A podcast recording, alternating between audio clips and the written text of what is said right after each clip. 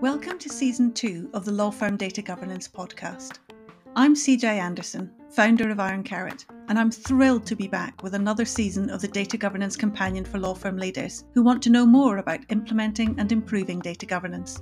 Each week, I'll help you with your law firm's data governance initiative by sharing something that I've learned in my 20 plus years of working with information and data in law firms. Over this season, I'll explore a law firm's drivers for and the benefits of data governance.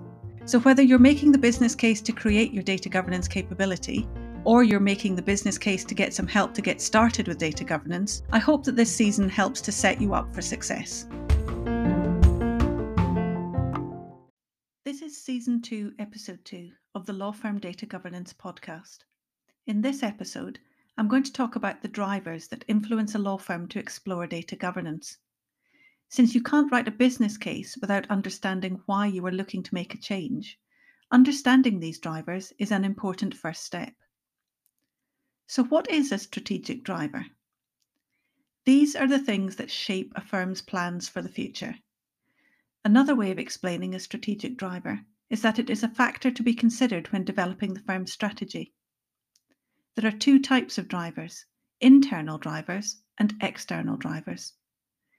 Internal drivers of change come from inside the firm and they relate to how the firm functions internally. These forces might include low performance or low satisfaction, conflict, profit goals, a new mission or new leadership. External drivers include markets, competition, regulations, technology, and client needs. If you want to take an academic approach to drivers for change, then I recommend that you hunt out the Burke Litwin model, which shows the various drivers of change and ranks them in terms of importance as a diagram with the most important factors at the top.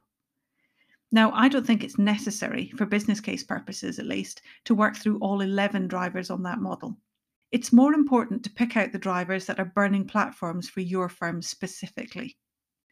I've worked with many law firms, and while their drivers are all slightly different, there are two common drivers that have appeared in every data governance business case that I've read or written.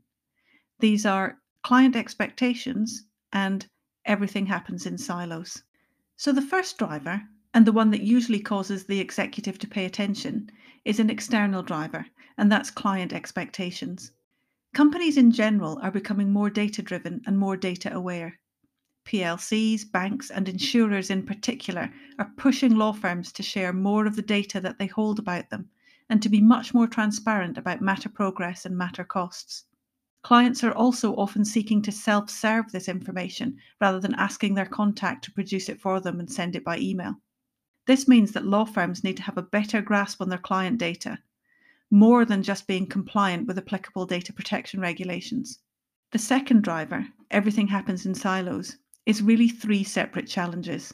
Challenge number one is that no one trusts the data. In complex organizations like law firms, technologies, processes, and people depend on each other for success. Most people in the firm will only see data relevant to them, so they need to be able to trust that they are looking at quality data. A law firm's lack of data maturity means that the quality of the data is low or the correct information is unavailable outside of the team that maintains it. A lack of access to good data contributes to a lack of trust in all the data that people get. So they start to create and manage their own versions of the same data. Challenge number two is that law firms manage data for operational, not for strategic reasons. Operational management means the day to day activities required to manage data as part of the firm's transactional processes. In recent years, the focus for law firms has been on achieving operational efficiency. Most law firms review each business service in turn using techniques like Six Sigma, and any documented processes start and stop at that business service function's borders. But, of course, data doesn't sit neatly in functional groupings. Many of the firm's systems and processes utilize, for example, employee names or client names. Strategic data management focuses on the activities necessary to ensure competitive positioning and takes a cross functional view of data and data management processes. Challenge number three is the lack of communication and transparency of data decisions. Having an operational focus on managing data in functional silos has had the unintended consequence of minimizing communication between teams. The lack of transparency means that no one understands the decision making process behind operational data management decisions, even for the data in which they have an interest. This has a massive impact on culture. Without transparency and communication, there can be no trust. When leaders create structures that are designed not to communicate, employees mirror this behaviour and withhold what they really feel about the way that data is managed. This leads to a lack of trust in the data and in each other. Without transparency, there is no mechanism for people to contribute to or collaborate on a challenging data decision. Data governance can help with privacy and regulatory compliance. It can also help with data driven decision making, a shared data ecosystem, an enhanced client experience, and increased user trust in data. It can also help you improve operational efficiency. All of these drivers and challenges can be addressed in whole or in part by the creation of a data governance capability within your firm.